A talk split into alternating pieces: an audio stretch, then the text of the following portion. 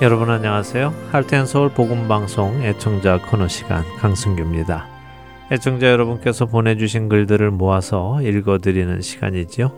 이렇게 함으로 편지를 받았는지 궁금해하시는 분들의 궁금증도 풀어드리고 또 여러분들의 의견도 들을 수 있어서 좋습니다. 먼저 일리노이에서 온 소식 읽어드리겠습니다. 안녕하세요. 복음 방송의 역할과 나아가는 방향에 찬성합니다. 그래서 재정으로 조금이나마 돕고 싶습니다. 그동안 제 은행 구자에서 매달 자동으로 후원금이 나가다가 얼마 전부터 중단이 되었는데 혹시 리뉴얼하는 과정이 필요했던 것인지요? 알려주시면 다시 후원하도록 하겠습니다. 수고 많으시고 복음 방송의 장래가 주님 안에서 더욱 성공적이기를 기도합니다. 일리노이에서 김기훈 애청자님께서 보내주셨습니다. 어, 홈페이지를 통해서 온라인으로 후원을 해주고 계시는 것 같은데요. 중단이 되었다고 하시네요. 제가 알기론 얼마 전 온라인 후원을 관리해주는 회사가 전체적인 프로그램 업데이트를 했다고 하는데요. 혹시 그때 누락이 된 것은 아닌가 합니다. 혹시 김기훈 애청자님 외에도 이런 분이 계시면요. 다시 후원 신청을 해 주시기를 부탁을 드립니다. 불편을 드려서 죄송하고요. 또 이렇게 후원을 해 주심으로 복음 방송 사역이 계속 되어지도록 통역해 주시니 감사를 드립니다. 다음 편지 읽어드립니다. 안녕하세요. 복음 전파에 힘쓰시는 여러분께 진심으로 감사드립니다. 찬송가 신자 되기 원합니다를 신청하며 부탁드립니다. 여러분과 함께 듣기 원합니다. 워싱턴에서 신유진 애청자님께서 보내주셨습니다. 네, 신자 되기 원합니다. 라는 찬송 신청해 주셨네요. 저도 참 좋아하는 곡인데요. 영어 원곡의 제목은 Lord, I wanna be a Christian 이라는 곡이지요. 예수님을 따르는 사람, 예수님을 믿는 사람이 되고 싶습니다 하는 이 소망, 우리 모든 성도들의 소망이라고 믿습니다. 신청곡 보내드립니다. 함께 기도하며 듣기 원합니다.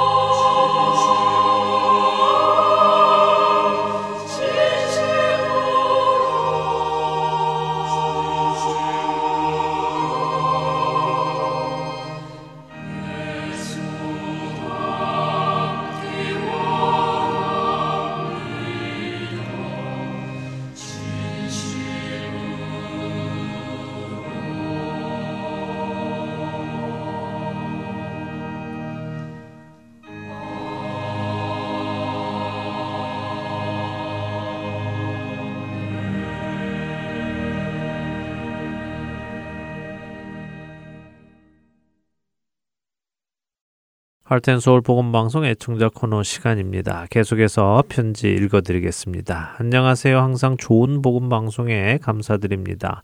스마트폰 앱을 사용하려고 시도해 보았으나 운전 중 CD를 듣는 것만큼 말씀에 집중이 안 됩니다. 그래서 저는 계속 CD를 보내주세요. 감사합니다. 항상 하나님의 진리를 선포하고 전하는 복음 방송이 되기를 기도합니다. 라고 하시면서 오하이오에서 김명옥 애청자님께서 보내주셨습니다. 네, 방송을 만들어 보내드리는 이유가 들음으로 믿음이 자라나게 하는 것이니까요. 스마트폰 앱으로 듣기보다 CD가 좋으시다면 당연히 보내드려야죠. 방송 들으시는 분들 중에도 그런 분들 계시면 언제든지 연락 주시기 바랍니다. CD로 보내드리도록 하겠습니다. 소식 하나 또 읽어드리죠. 여러분들의 수고에 감사드립니다. 땅끝까지 복음의 말씀이 전파되기를 기도드립니다. 운전하면서 듣는 말씀이 매일 저에게 큰 도전을 줍니다. 감사합니다. 하시면서 콜로라도에서 백윤희 애청자님 보내주셨습니다. 편지 감사드립니다. 또 하나 계속해서 읽어드릴게요.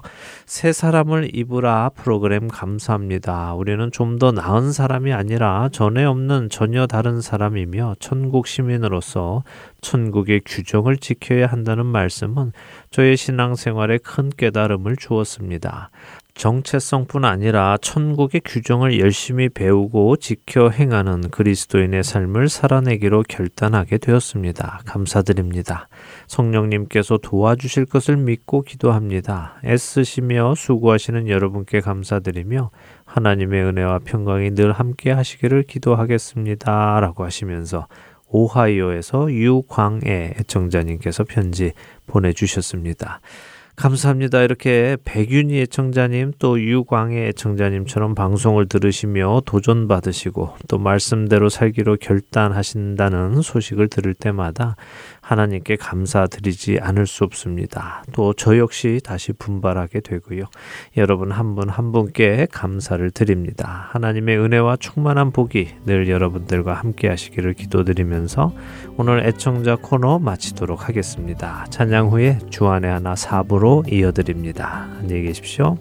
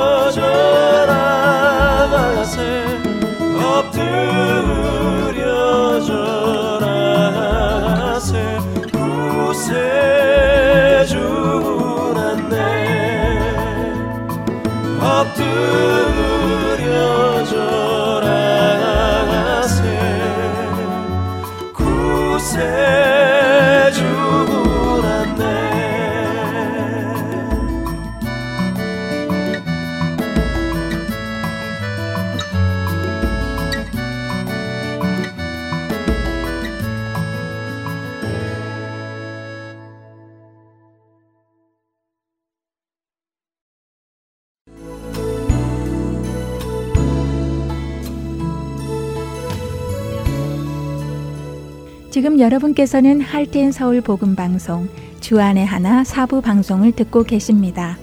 주안의 하나 사부는 어린이 방송을 위한 영어 방송을 부모님을 위해 한국어로 옮겨놓은 방송입니다.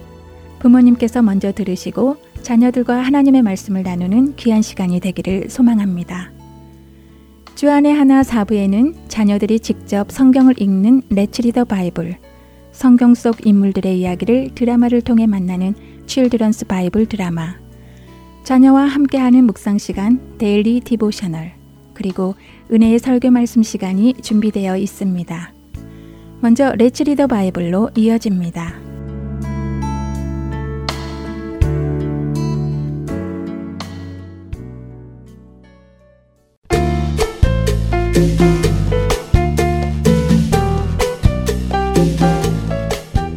애청자 여러분 안녕하세요. Let's Read the Bible 진행의 함혜진입니다. 지난주까지 야고보서를 살펴보았습니다. 오늘부터는 골로새서를 보기 원하는데요. 골로새서는 사도 바울이 골로새 교회에게 보내는 편지입니다. 사도 바울은 에베소에서 3년간 머물며 복음을 전했습니다. 이때 마침 100마일 정도 떨어진 골로새에서 에바브라라는 사람이 에베소에 왔다가 사도 바울로부터 예수 그리스도의 복음을 전해 듣고는 예수님을 영접하게 되었지요. 이렇게 예수님을 알게 된 에바브라는 자신의 집이 있는 골로새로 돌아가서 예수 그리스도의 복음을 전하게 되었고 이로 인해 골로새에도 교회가 탄생하게 된 것입니다. 훗날 에바브라는 로마 감옥에 갇혀 있는 바울을 찾아가 돕습니다. 이때 바울에게 골로새 교회에 퍼져 있는 이단적인 사상들을 알립니다. 그래서 바울은 골로새 교회에게 참된 복음이 무엇이고 그들 안에 퍼져 있는 이단적 사상은 무엇이 잘못되었는지를 알려주기 위해 이 골로새서를 쓰게 된 것입니다. 이런 이단적 사상에는 예수님의 신성과 인성을 폄하하는 사상이 담겨 있습니다. 하나님이신 예수님을 단순히 한 명의 인간으로 표현을 하거나 예수님은 별로 힘이 없는 존재처럼 이야기를 하기도 하지요. 이런 사상을 전하는 사람들은 예수님을 폄하하고는 자신을 따르도록 사람들을 미혹합니다. 골로새 교회에도 이런 가르침이 들어와 있던 것이지요. 그래서 바울은 1장 15절에서 18절에 이렇게 말씀합니다. 그는 보이지 아니하는 하나님의 형상이시요 모든 피조물보다 먼저 나신이시니 만물이 그에게서 창조되되 하늘과 땅에서 보이는 것들과 보이지 않는 것들과 혹은 왕권들이나 주권들이나 통치자들이나 권세들이나 만물이 다 그로 말미암고 그를 위하여 창조되었고 또한 그가 만물보다 먼저 계시고 만물이 그 안에 함께 섰느니라. 그는 몸인 교회의 머리시라 그가 근본이시요 죽은 자들 가운데서 먼저 나신 이시니 이는 친히 만물의 으뜸이 되려 하심이요. 어떤가요? 분명하게 예수님이 누구신지를 설명하고 계시지요. 여러분께서는 이 예수님이 누구이신지 정확히 알고 계시나요? 만일 예수님을 정확히 모른다면 우리도 골로새 교인들처럼 다른 사상에 미혹을 받아 믿음이 흔들리게 될 수 있습니다. 그렇기에 예수님이 누구신지 정확히 알아야 하겠지요. 앞으로 골로새서를 읽어가며 예수님을 더 알아가는 우리가 되기를 바랍니다. 골로새서 1장을 읽어드리며 마치겠습니다. 하나님의 뜻으로 말미암아 그리스도 예수의 사도된 바울과 형제 디모데는 골로새에 있는 성도들 곧 그리스도 안에서 신실한 형제들에게 편지하노니 우리 아버지 하나님으로부터 은혜와 평강이 너희에게 있을지어다. 우리가 너희를 위하여 기도할 때마다 하나님 곧 우리 주 예수 그리스도의 아버지께 감사하노라. 이는 그리스도 예수 안에 너희의 믿음과 모든 성도에 대한 사랑을 들었으미요. 너희를 위하여 하늘에 쌓아둔 소망으로 말미암음이니 곧 너희가 전에 복음 진리의 말씀을 들은 것이라. 이 복음이 이미 너희에게 이름에 너희가 듣고 참으로 하나님의 은혜를 깨달은 날부터 너희 중에서와 같이 또한 온 천하에서도 열매를 맺어 자라는 도다. 이와 같이 우리와 함께 종된 사랑하는 에바브라에게 너희가 배웠나니 그는 너희를 위한 그리스도의 신실한 일꾼이요. 성령 안에서 너희 사랑을 우리에게 알린 자니라. 이로써 우리도 듣던 날부터 너희를 위하여 기도하기를 그치지 아니하고 구하노니 너희로 하여금 모든 신령한 지혜와 총명에 하나님의 뜻을 아는 것으로 채우게 하시고 주께 합당하게 행하여 범사에 기쁘시게 하고 모든 선한 일에 열매를 맺게 하시며 하나님을 아는 것에 자라게 하시고 그의 영광의 힘을 따라 모든 능력으로 능하게 하시며 기쁨으로 모든 견딤과 오래 참음에 이르게 하시고 우리로 하여금 빛 가운데서 성도의 기업의 부분을 얻기에 합당하게 하신 아버지께 감사하게 하시기를 원하노라. 그가 우리를 흑암의 권세에서 건져내사 그의 사랑의 아들의 나라로 옮기셨으니 그 아들 안에서 우리가 속량 곧 죄 사함을 얻었도다. 그는 보이지 아니하는 하나님의 형상이시요 모든 피조물보다 먼저 나신 이시니 만물이 그에게서 창조되되 하늘과 땅에서 보이는 것들과 보이지 않는 것들과 혹은 왕권들이나 주권들이나 통치자들이나 권세들이나 만물이 다 그로 말미암고 그를 위하여 창조되었고 또한 그가 만물보다 먼저 계시고 만물이 그 안에 함께 섰느니라. 그는 몸인 교회의 머리시라. 그가 근본이시요. 죽은 자들 가운데서 먼저 나신 이시니 이는 친히 만물의 으뜸이 되려 하심이요 아버지께서는 모든 충만으로 예수 안에 거하게 하시고 그의 십자가의 피로 화평을 이루사 만물 곧 땅에 있는 것들이나 하늘에 있는 것들이 그로 말미암아 자기와 화목하게 되기를 기뻐하심이라. 전에 악한 행실로 멀리 떠나 마음으로 원수가 되었던 너희를 이제는 그의 육체의 죽음으로 말미암아 화목하게 하사 너희를 거룩하고 흠없고 책망할 것이 없는 자로 그 앞에 세우고자 하셨으니 만일 너희가 믿음에 거하고 터 위에 굳게 서서 너희 들은 바 복음의 소망에서 흔들리지 아니하면 그리하리라. 이 복음은 천하 만민에게 전파된 바요. 나 바울은 이 복음의 일꾼이 되었노라. 나는 이제 너희를 위하여 받는 괴로움을 기뻐하고 그리스도의 남은 고난을 그의 몸된 교회를 위하여 내 육체에 채우노라.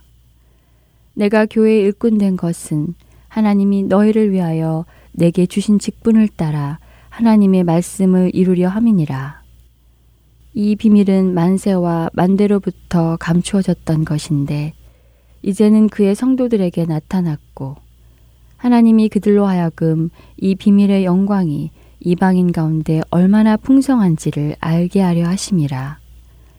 이 비밀은 너희 안에 계신 그리스도시니 곧 영광의 소망이니라. 우리가 그를 전파하여 각 사람을 권하고 모든 지혜로 각 사람을 가르침은 각 사람을 그리스도 안에서 완전한 자로 세우려 함이니 이를 위하여 나도 내 속에서 능력으로 역사하시는 이의 역사를 따라 힘을 다하여 수고하노라. 다음 시간에 뵙겠습니다. 안녕히 계세요.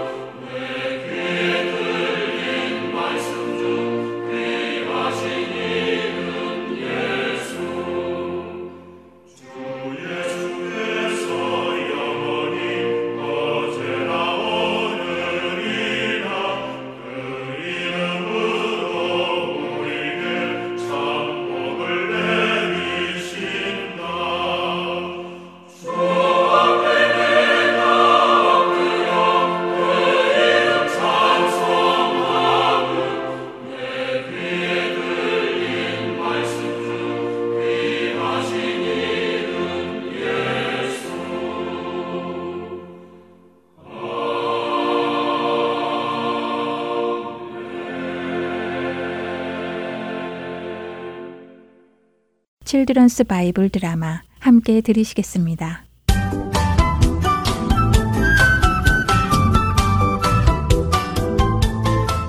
시청자 여러분 안녕하세요. Children's Bible 드라마 요나편 진행의 박영규입니다. 니느웨로 가라는 하나님의 말씀을 거역하고 다시스로 가던 요나는 결국 물속에 던져졌고 하나님께서는 커다란 물고기를 준비하셔서 요나를 삼키게 하셨습니다. 아무런 빛도 없는 그곳에서 고통 중 요나는 하나님께 눈물을 흘리며 기도했습니다. 하나님, 부디 저를 용서하여 주옵소서.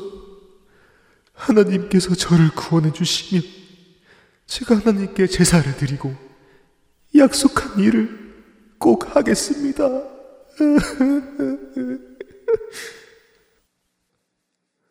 물고기 뱃속에서 자신의 죄를 깨닫고 자신이 서약한 것을 지키겠다고 약속하는 요나. 그 요나의 기도를 들으시는 하나님께서는 요나를 삼킨 물고기에게 명령하십니다. 물고기야, 이제 뱃속에 넣어둔 요나를 내뱉어 주어라.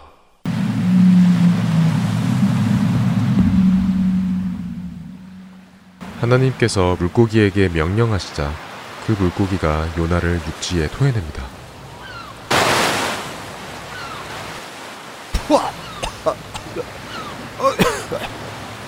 오, 아니, 아니 이게 어떻게 된 것인가? 어, 내가 살아났구나. 살아났어. 오 하나님, 저를 살려주셨군요. 감사합니다. 그런 요나에게 하나님께서는 다시 말씀하십니다. 요나야, 너는 저 큰 니느웨 성으로 가서 내가 전에 너에게 말한 대로 니느웨 성이 멸망할 것이라고 선포해라. 네, 알겠습니다. 정신을 차린 요나는 하나님의 말씀에 순종하여 가기 싫어했던 니느웨로 발걸음을 옮깁니다. 니누에는 당시 그 지역을 다스리던 아수르라는 나라의 수도였습니다. 니누에는 큰 성읍이었지요. 성읍을 한 바퀴 도는데 자그만치 3일이나 걸리는 큰 성이었습니다. 그렇게 큰 성에 들어간 요나. 첫날 그는 니누에 사람들을 향해 외칩니다. 하지만 그의 외침은 왠지 멸망당할 니누에 사람들을 안타까워하는 마음에서 호소한다기보다 하고 싶지 않은데 하나님께서 하라고 하시니까 할 수 없이 하는 것처럼 들렸습니다. 어이, 니느웨 사람들은 들으시오. 지극히 높으신 하나님 여호와께서 말씀하셨소. 당신들의 악독한 죄가 하나님의 귀에까지 들렸소. 이제 늦었소. 하나님께서 당신들을 40일 후에 멸망시키실 것이라 하셨소. 그러니 그리하시오. 성읍을 다 돌려면 3일이나 걸어야 하는 큰 성 니느웨. 악한 일을 많이 하여 그들의 죄가 하나님께까지 들린 악한 성 니느웨. 그런데 그 니느웨에 놀라운 일이 일어납니다. 고작 하루만 외친 요나의 말에 니느웨 사람들이 귀를 기울이기 시작한 것입니다. 아니, 저 사람 지금 뭐라는 거야? 우리 니느웨 사람 은 아닌 것 같은데. 그러게 말이야. 얼굴과 옷 입은 것을 보니 여호와 하나님을 섬기는 유대인 같군. 아, 그런데 뭐, 뭐라고? 우리 니느웨 성이 멸망한다고? 그렇지. 저 사람이 분명히 그렇게 말했지? 아니, 왜 우리 성이 멸망한다는 것이지? 아, 아, 이, 이, 이 이거 저, 저 정말 큰일 났군. 저 사람이 지금 여호와 하나님이 우리의 죄를 하시고 멸망하게 하신다고 하셨지? 이런 유대인들의 하나님 여호와는 말씀을 하면 하는 분으로 알고 있네. 이거 정말 큰일이군. 우리 모두 40일이면 죽을 운명이네.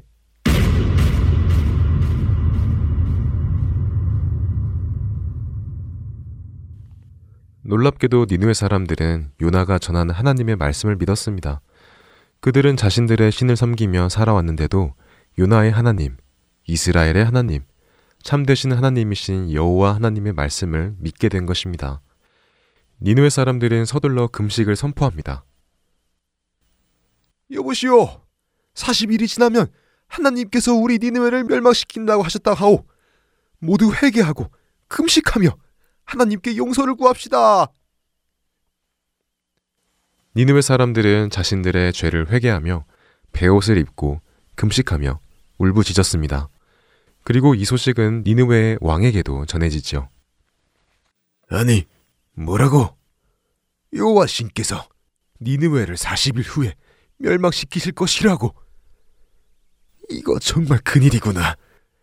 어서 니느웨 모든 곳에 조서를 내려 사람이나 짐승이나 아무것도 먹지 말고 물도 마시지 말며 굵은 베옷을 입고 자신의 죄에서 돌이켜 하나님께 부르짖으라고 전달해라.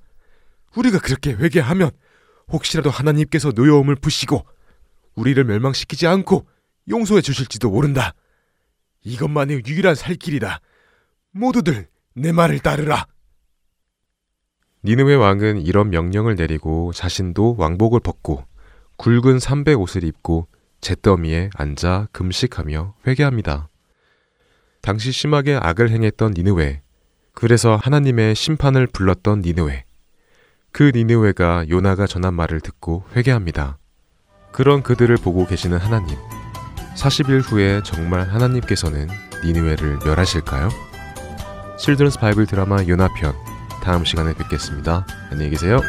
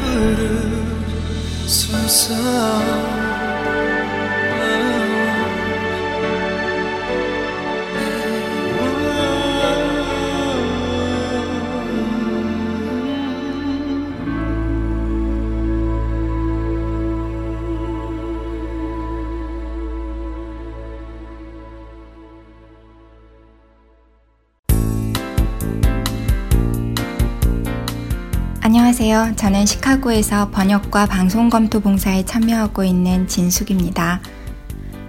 하트앤서울 복음방송 홈페이지에 방문해 보셨나요?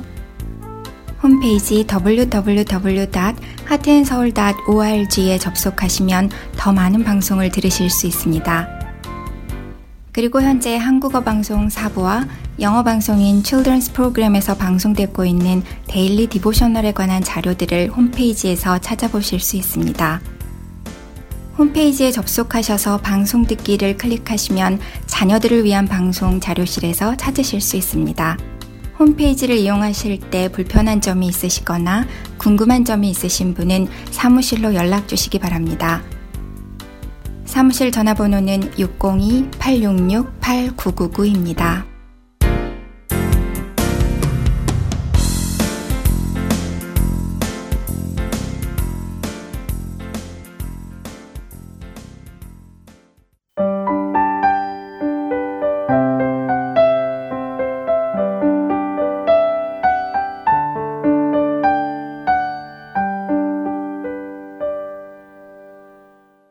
이어서 Daily Devotional 보내드립니다.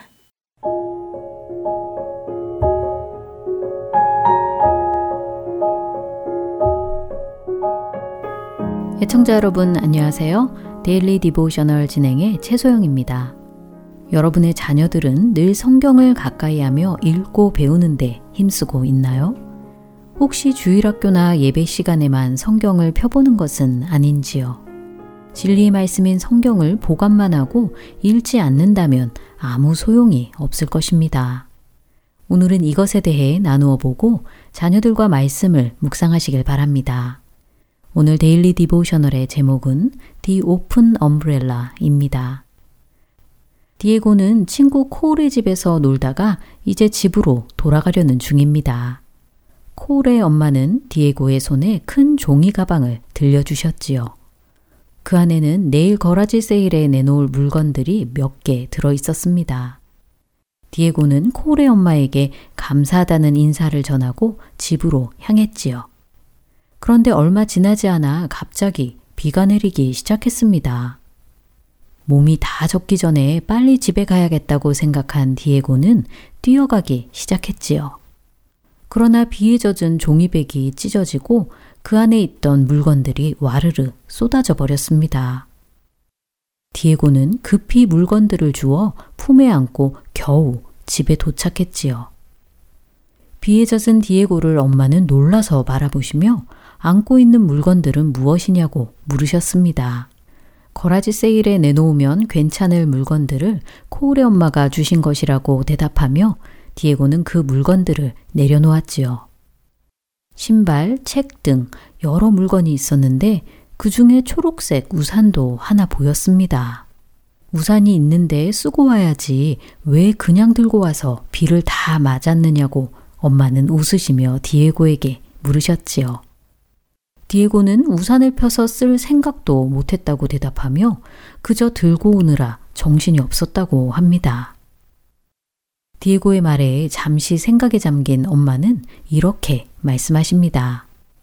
하나님께서 이 일을 통해 나에게 깨닫게 하신 것이 있구나. 내가 성경을 갖고만 있었지 그렇게 열심히 읽지는 않았다는 사실 말이지. 우산을 가지고 있어도 열어서 쓰지 않으면 아무 소용이 없듯이 성경도 마찬가지란다. 엄마도 성경을 통해 예수님에 대해 더 알아가고 하나님의 뜻이 무엇인지 깨달아 알기를 원해. 그런데도 부끄럽지만 요즘 말씀을 잘 보지 않았어. 엄마의 말씀에 디에고는 자신도 역시 성경을 잘 읽지 않았다고 말하였습니다. 그러자 엄마는 디에고에게 지금 함께 성경을 읽자고 하셨지요.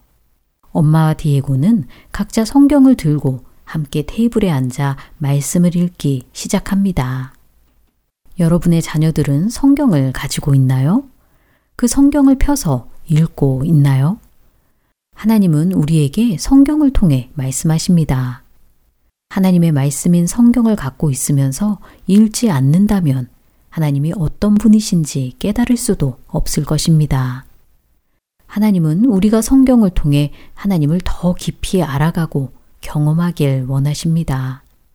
자녀들에게 날마다 규칙적으로 성경을 읽도록 권면하시고 도와주시길 바랍니다. 오늘 스토리에 나온 대로 자녀들과 함께 말씀을 읽는 것도 좋겠지요. 오늘 자녀들과 함께 묵상할 말씀은 시편 19편 7절부터 10절입니다. 여호와의 율법은 완전하여 영혼을 소성시키며 여호와의 증거는 확실하여 우둔한 자를 지혜롭게 하며 여호와의 교훈은 정직하여 마음을 기쁘게 하고 여호와의 계명은 순결하여 눈을 밝게 하시도다. 여호와를 경외하는 도는 정결하여 영원까지 이루고 여호와의 법도 진실하여 다 의로우니 금 곧 많은 순금보다 더 사모할 것이며 꿀과 송이꿀보다 더 달도다. 세상의 그 무엇보다 하나님을 갈망하고 하나님의 말씀 보기를 기뻐하는 우리 자녀들 되길 소망하며 Daily Devotional 마칩니다. 안녕히 계세요.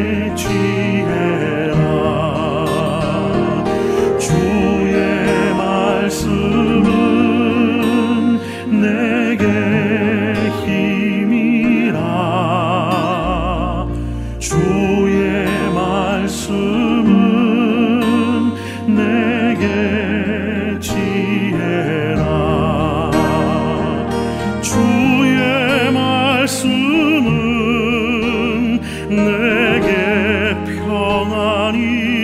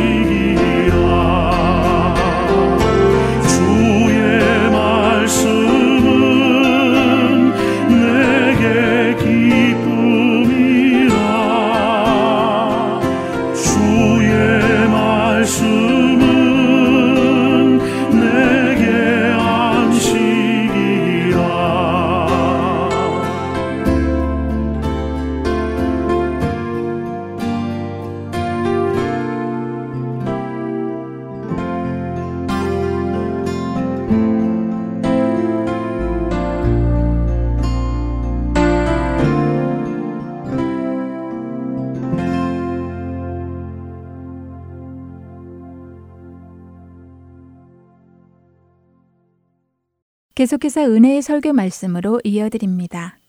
오늘은 롤스 캐롤라이나 그린스보로 한인 장로교회 한일철 목사님께서 요한복음 4장 25절에서 42절의 본문으로 사마리아 여인의 전도라는 제목의 말씀을 전해 주십니다.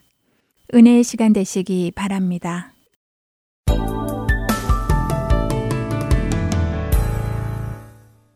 북한에서 단속만 잘 피한다면 개인적인 라디오를 통해서 한국에서 송출하는 제주 극동방송을 들을 수 있다고 합니다. 정치 장교였던 분이 탈북하기 전에 북한 평양에서 밤중에 되면 이불을 뒤집어 쓰고 제주 극동방송을 통해서 여러 다양한 목사님들의 설교를 듣고 성경을 더욱더 알아갔다고 합니다. 다른 북한 사람들도 역시 한국에서 송출하는 방송을 생명을 걸고 듣는다고 해요. 그렇게 생명을 거는 이유가 무엇일까요? 그 방송을 듣다가 보이부에 걸리기라도 하면 큰 고초를 치르기 때문이죠. 북한에서 방송을 듣다가 탈출한 한 형제의 안타까운 사정이 있었는데 그 사정을 정치 장교였던 분이 이제 그의 책에서 쓴 것을 보았어요. 이 안타까운 그 사람의 말이었습니다. 북조선에서 우리는 생명을 걸고 방송을 듣고 있기 때문에 우리에게 가슴을 때리는 설교 내용을 전해 주어야 합니다. 그런데 두리뭉실한 내용이 나면 얼마나 안타깝고 애가 타는지 모릅니다.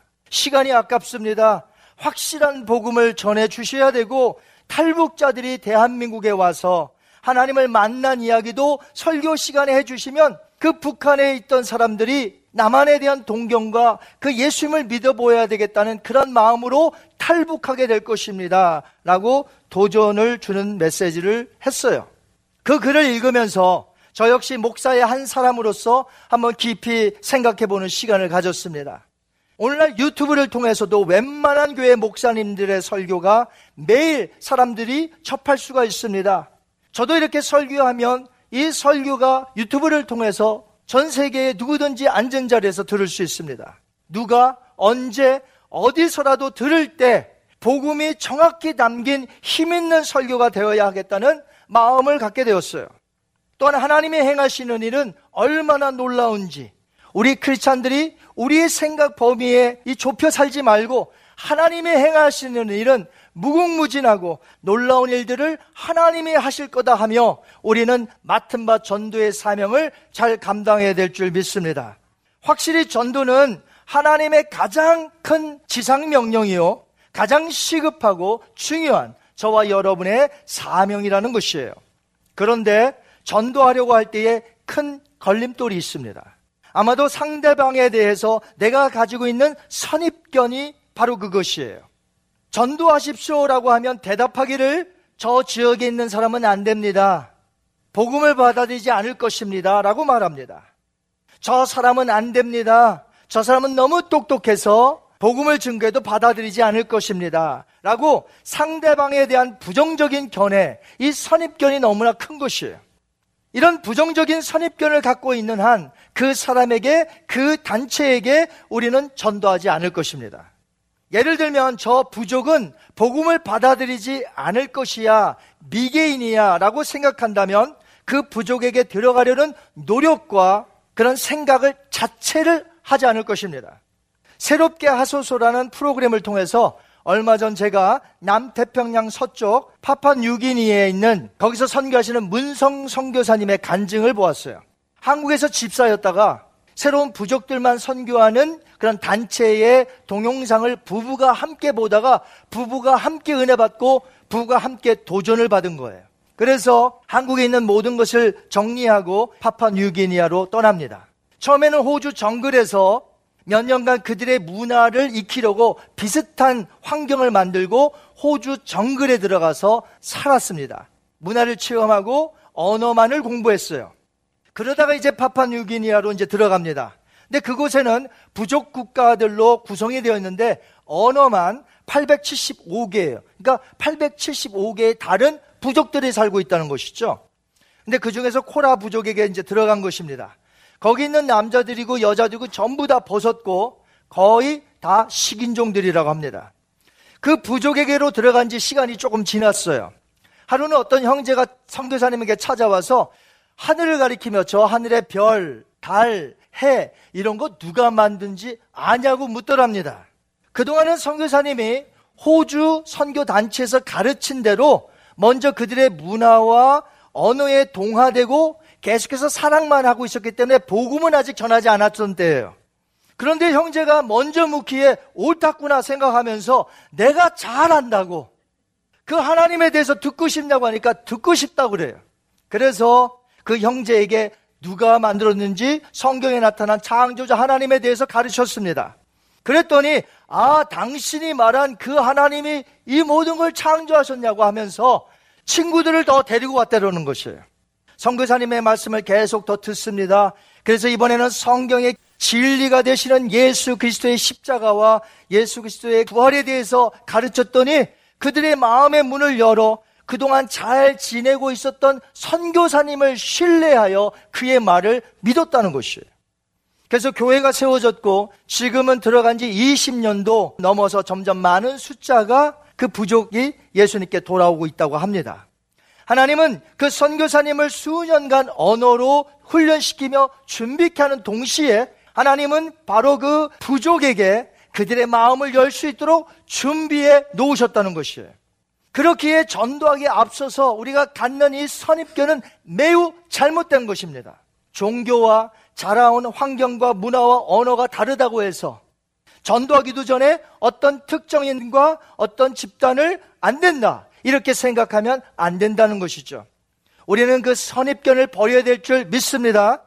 그런데 예수님 당시에 이 유대인들은 사마리아인에 대해서 대단한 선입견이 있었고, 아니, 이 선입견을 뛰어넘어 적대감이 있었습니다. 그 이유는 그들이 혈통적으로 유대인이 아니라는 것, 또한 종교적으로 예루살렘 성전이 아닌 다른 곳, 즉 사마리아 지역에 있는 그리심산에서 성전을 짓고 예배한다는 것이 그들이 바로 유대인들이 상종하지 않는 이유였습니다. 이런 이유로 인해서 사마리아인들도 어때요? 유대인들에 대해서 선입견을 가지고 있고 적대감을 가지고 있어. 결국 쌍방간에 적대감이 커진 것입니다. 그러다 보니까 사마리아에서 메시아가 유대인으로 왔을 때 그것을 쉽게 받아들이겠습니까? 유대인과 상종하지 않는데 힘든 상태죠. 하지만 본문은 그 사마리아인들이 어떻게 변화받을 수 있는지, 어떻게 예수를 믿게 되었는지를 보여주는 아주 중요한 텍스트가 됩니다. 유대에서 갈릴리로 가는 길은 크게 두 가지 길이었습니다. 여러분이 사진을 보시는 대로 그 대표적인 길은 요단강 동편에 있는 베레아를 통과하는 길이 바로 사진 B에 있습니다. 그리고 사마리아 중심부를 통과하는 길이 있는데 그 길이 A가 되겠습니다. 한번 질문할까요? 어떤 길이 빠를까요? A가 빠르겠죠? 사마리아로 직통으로 통과하니까. 그런데 이 빠른 길을 놔두고 유대인들은 남에서 북으로 가거나 북에서 남으로 내려올 때에 사마리아를 통과하지 않습니다. 왜? 상종하지 않기 때문에.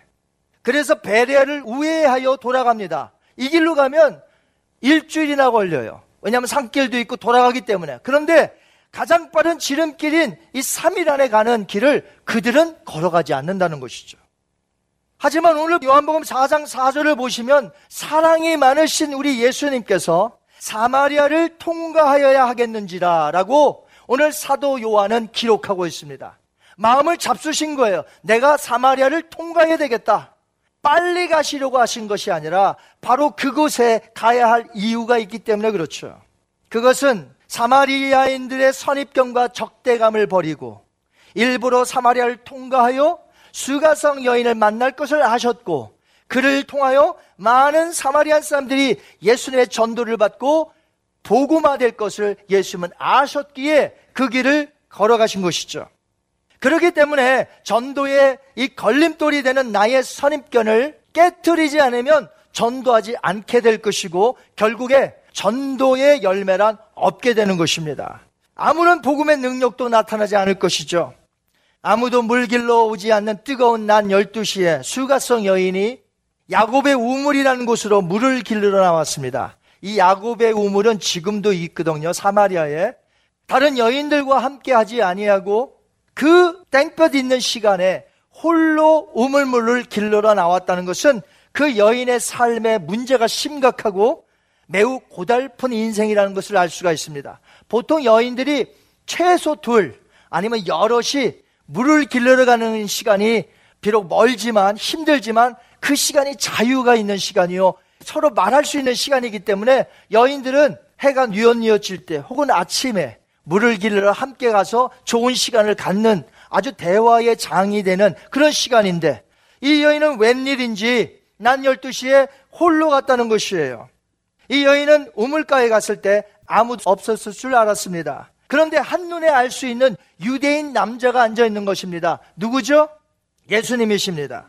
이 여인은 눈길도 한번 주지 않고 빨리 내 일을 하고 가야 되겠다. 그래서 자기의 물을 푸고 있는데 우리 예수님은 그 여인에게 물을 달라고 말씀하십니다.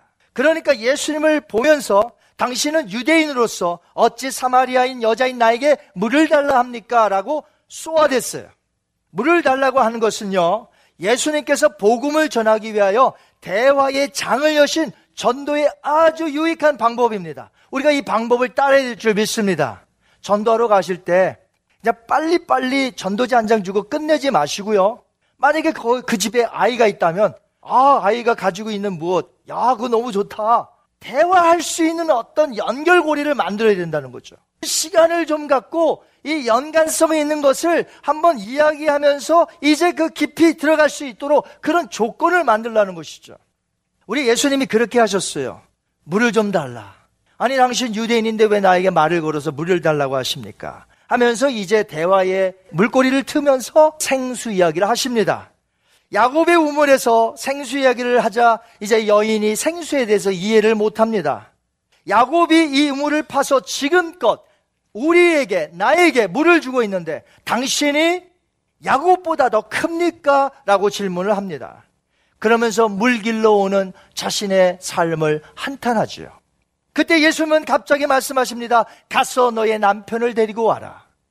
이 여인에게는 사실 감추고 싶은 이야기가 있습니다. 누구에게나 감추고 싶은 과거 이야기가 있습니다.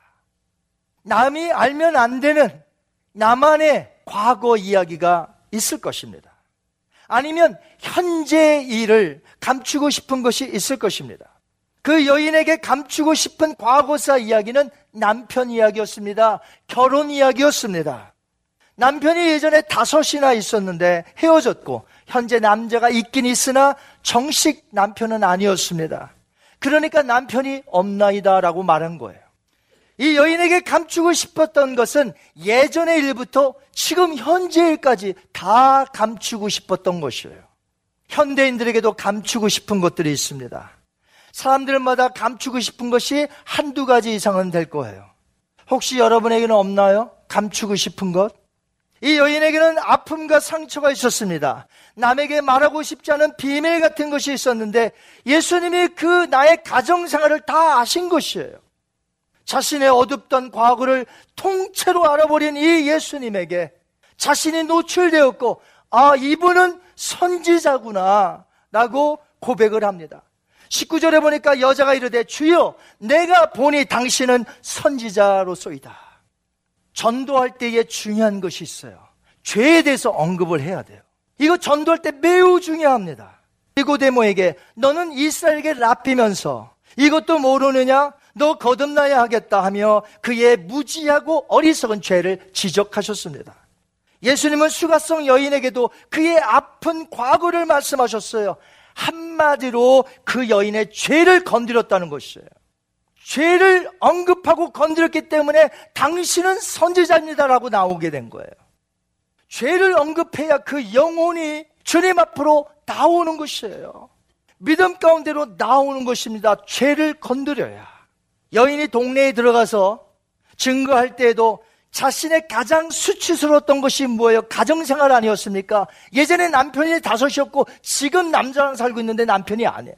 그런데 자신의 약점과 허물, 자신의 죄를 그리스도와 연결하여 나의 이런 것들을 다 알고 있는 그가 그리스도가 아니겠느냐라고 자기의 죄와 연결하여 그리스도를 증거하고 있다는 것이죠. 이렇게 전도할 때 죄에 대한 언급은 주님께 나오게 하는 믿음을 갖게 한다는 것이에요. 그렇다면 오늘날 우리가 복음을 전파할 때 이거 어떻게 적용하면 될까요?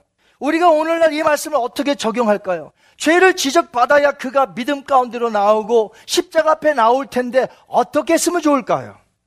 제가 죄를 건드려야 한다는 말은 무례하게 그 사람의 약점을 말하거나 과거를 폭로하는 말씀이 아닙니다. 복음을 전할 때 나 자신을 포함하여 우리 모두는 죄인임을 말씀해야 한다는 것이에요. 선생님, 저와 선생님은 같은 죄인입니다. 우리는 구세주가 필요합니다. 우리는 예수님이 필요한 사람들입니다. 저도 죄인이요. 선생님도 죄인이시고, 우리 모두 죄인입니다. 나를 포함시켜 우리가 죄인임을 말씀해야 한다는 것이에요. 죄인이기에 예수님을 믿어야 될 거 아닙니까? 죄인은 뭐예요? 반드시 죽게 되는 것이며, 우리 모두는 그 죄를 용서함 받아야 한다고. 우리 죄를 사하시기 위하여 예수님이 십자가에 달려 죽으셨고, 우리를 사하시기 위하여 부활하심으로 우리에게 영생을 주셨노라고 말해야 한다는 것이죠.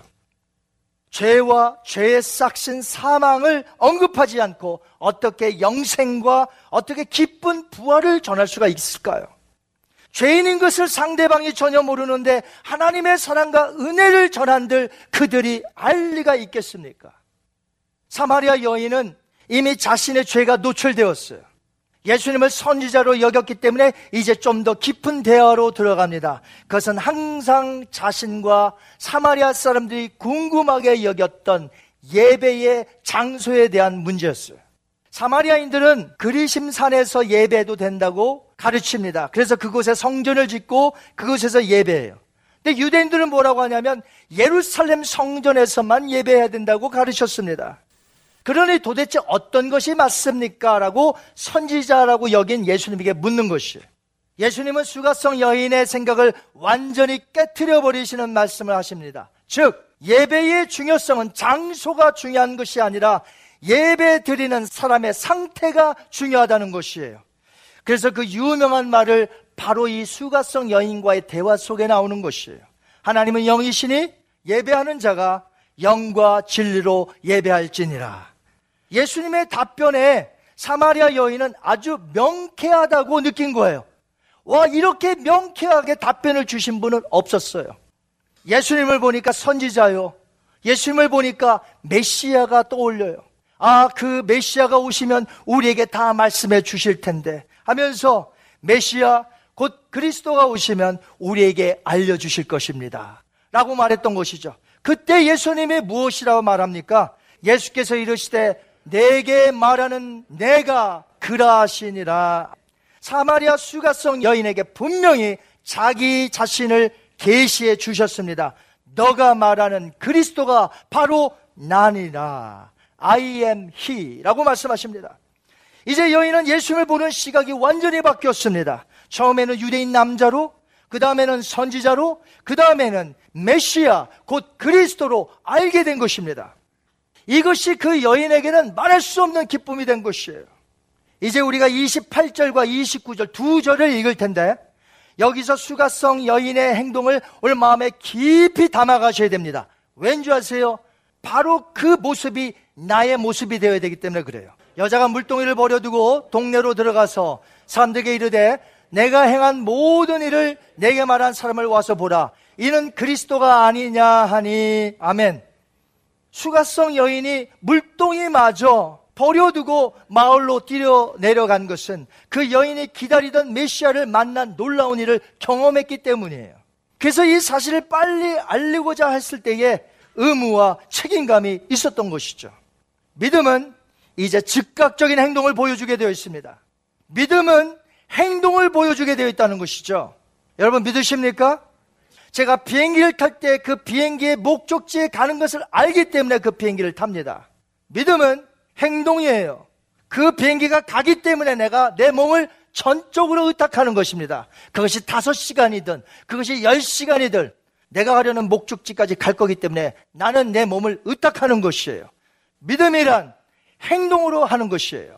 여러분 예수님을 믿으십니까? 행동으로 옮기셔야 돼요. 우리가 전도합시다, 선교합시다. 사실은 믿음만 가지고 있다면 행동으로 옮기게 되는 것이 있어요. 그것이 뭐냐? 전도와 선교예요. 선교합시다, 전도합시다, 외치지 않아도 우리에게 믿음만 있다면 우리는 곧장 행동으로 옮길 수밖에 없는 것이에요. 얼마 전 아프리카에서 여인들이 물을 길르러 와서 가득 채운 이 물통을 머리에 이고 한 시간 거리를 걸어가는 것이에요. 이것을 하루에 두 차례, 세 차례 반복합니다. 근데 이 다큐멘터리에서 이 어떤 한국 남자가 대신 한번 그거 자기가 지고 한번 가는데 10분을 못 가요. 얼마나 무거운지. 빨리 갈 수도 없어요. 그런데 그 아프리카 여인들은 머리에 이고 아주 빠른 속도로는 못 가지만 물 한 방울 떨어뜨리지 않고 이제 가게 되는데 어느 지역이든지 수로가 동네까지 나오지 않게 되면 물을 떠오는 사람들은 주로 남자가 아닙니다. 주로 물을 퍼오는 사람들은 여인들이에요. 수가성 여인도 마찬가지예요. 물을 기르러 갔습니다. 아마 먼 길이었을 거예요. 야곱의 우물까지. 그런데 그 중요한 물통을 내다 번지고 빨리 동네로 들어갔다는 것이죠. 왜요? 물통을 치고는 감격에 타오르는 이 마음. 빨리 가서 그리스도를 증거해야 되는데 물통을 이고는 빨리 갈 수가 없으니까 이 물통을 버려두고 빨리 달려가서 동네 사람에게 그리스도를 증거했다는 것이에요. 그만큼 메시아를 발견한 이 여인은 벅차오르는 가슴을 억누를 수가 없어서 즉시 마을로 달려갔고 힘차게 복음을 전했던 것입니다. 와서 보십시오. 가멘씨. 나에게 말한 사람이 그리스도가 아니겠습니까? 만약 믿음을 갖게 된다면 이제 행동으로 옮기는 줄 믿습니다. 저와 여러분이 예수님을 믿으시면 행동으로 옮기게 돼 있단 말이에요. 전도하게 돼 있고 선교하게 돼 있고 이웃을 사랑하게 돼 있고 하나님을 사랑하게 돼 있고 예배하게 돼 있고 봉사하게 돼 있고 내게 믿음이 없기 때문에 내게 믿음이 너무나 부족하기 때문에 어린아이의 신앙과 같기 때문에 지금 못하는 거지. 내게 굳건한 믿음만 있으면 전도하십시오 선교하십시오 오늘 제발 좀 나가십시오 하지 않아도 나간단 말이에요. 누군가가 저에게 찾아와서 졸린 눈으로 이렇게 하면서 피곤한 목소리로 저희 회사 제품인데 이거 좀 사주실래요 하면 저는 안 사겠습니다. 신뢰가 안 가서 그 제품을 안 산단 말이에요. 여러분 같으면 사시겠습니까? 졸린 눈으로 피곤한 몸으로 대충대충 설명하는 그 제품을 사시겠어요? 돈 주고?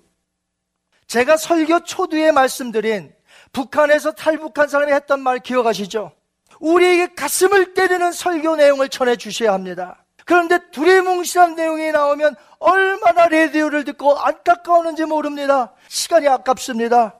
확실한 복음을 전해 주셔야 합니다.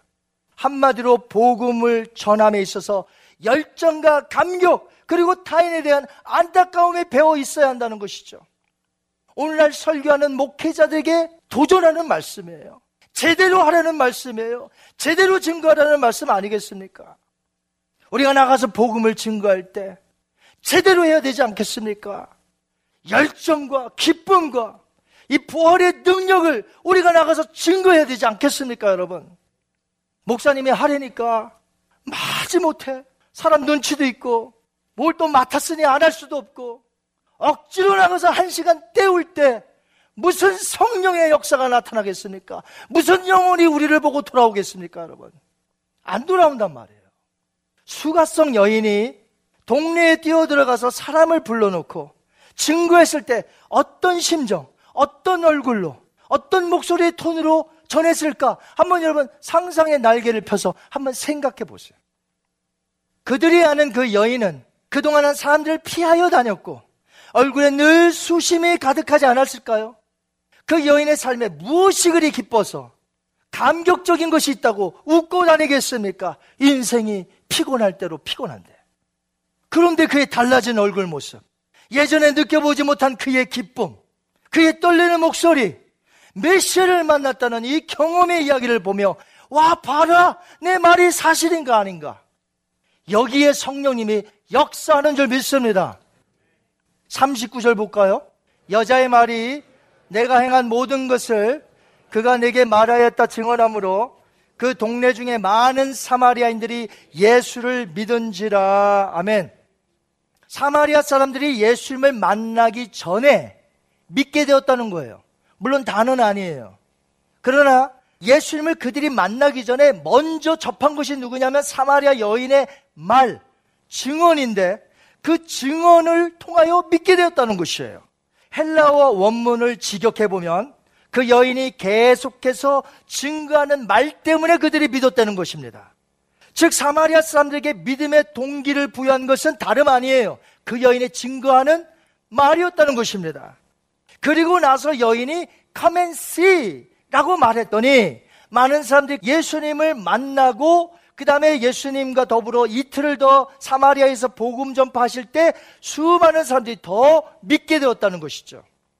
이처럼 기쁨으로 나아가 말로 증거하는 것이 얼마나 전도에 중요한지 몰라요. 얼마든지 예수님을 믿는 우리가 증거하는 말로 많은 사람들을 주님께로 인도해낼 줄 믿습니다. 우리의 말에는 복음의 능력이 있기 때문에 그런 것이에요. 사마리아 수가성 사람들은 예수님에게 더 머물기를 청하여서 이틀을 더 사마리아에 머물며 말씀을 들었습니다. 그때 더욱더 많은 사람들이 예수님을 믿게 되었어요. 누가요? 사마리아성 사람들이. 이렇게 유대인들이 가졌던 사마리안에 대한 선입견과 적 대감이 예수님의 복음 앞에서 허물어지게 된 것입니다. 그 여인의 지치고 힘들었던 인생이 예수님을 만난 후에 이제는 기쁨과 감격으로 놀랍게 변화되었고 받은 복음을 곧바로 전파하는 이 전도의 중요한 역할을 했던 것이죠.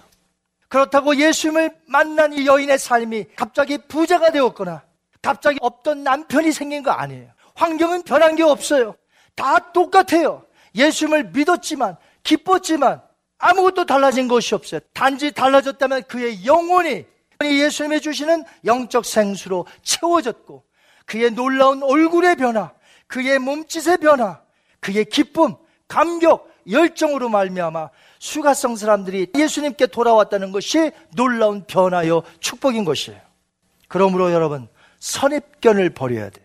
전도가 안 될 것 같습니까? 나의 형편이 지금 너무 힘들어 전도 같은 것, 선교 같은 것, 꿈도 꾸지 못할 것 같습니까? 수가성 여인은 달라졌습니다. 수가성 여인은 그 일을 해냈습니다. 엄청난 영적 역량을 여인을 통해 끼쳤다는 것이죠. 한 여인의 구원과 그 여인의 능동적이며 열성적인 증거를 통하여 수많은 결신자들이 생기게 된 사실을 우리가 봅니다. 그렇다면 우리 역시 아무것도 아니나 하나님 우리를 들어 쓰신다면 하나님이 놀라운 일을 행할 줄 믿습니다. 안 하는 것이 문제고 가더라도 억지로 하는 것이 문제지. 우리가 기쁨으로 나가서 증거한다면 성령님이 알아서 행하실 줄 믿습니다. 비록 나의 삶은 바뀌어진 게 없고 내가 오늘 기쁨으로 나간데도 내 어카운트에 갑자기 돈이 생기는 건 아니지만 하나님의 일을 내가 감당해 나갈 때 하나님이 나를 지켜주실 것이고 하나님이 보호해 주실 것이며 하나님이 선한 길로 인도하지 않으실까요? 오늘 사마리아 여인이 걸어갔던 길 전도 오늘 저희들도 믿음으로 말미암아 여인이 걸어갔던 길 전도하며 선교합시다. 예수 그리스도를 증거할 때 놀라운 역사가 나타날 것이며 내가 변하고 다른 사람이 변하고 놀라운 변화가 우리 앞에 있어질 줄 믿습니다. 오늘 우리가 모두가 나아가서 예수 그리스도를 증거하며 산 증인으로 부활의 증인으로 사시기를 주님의 이름으로 축원합니다.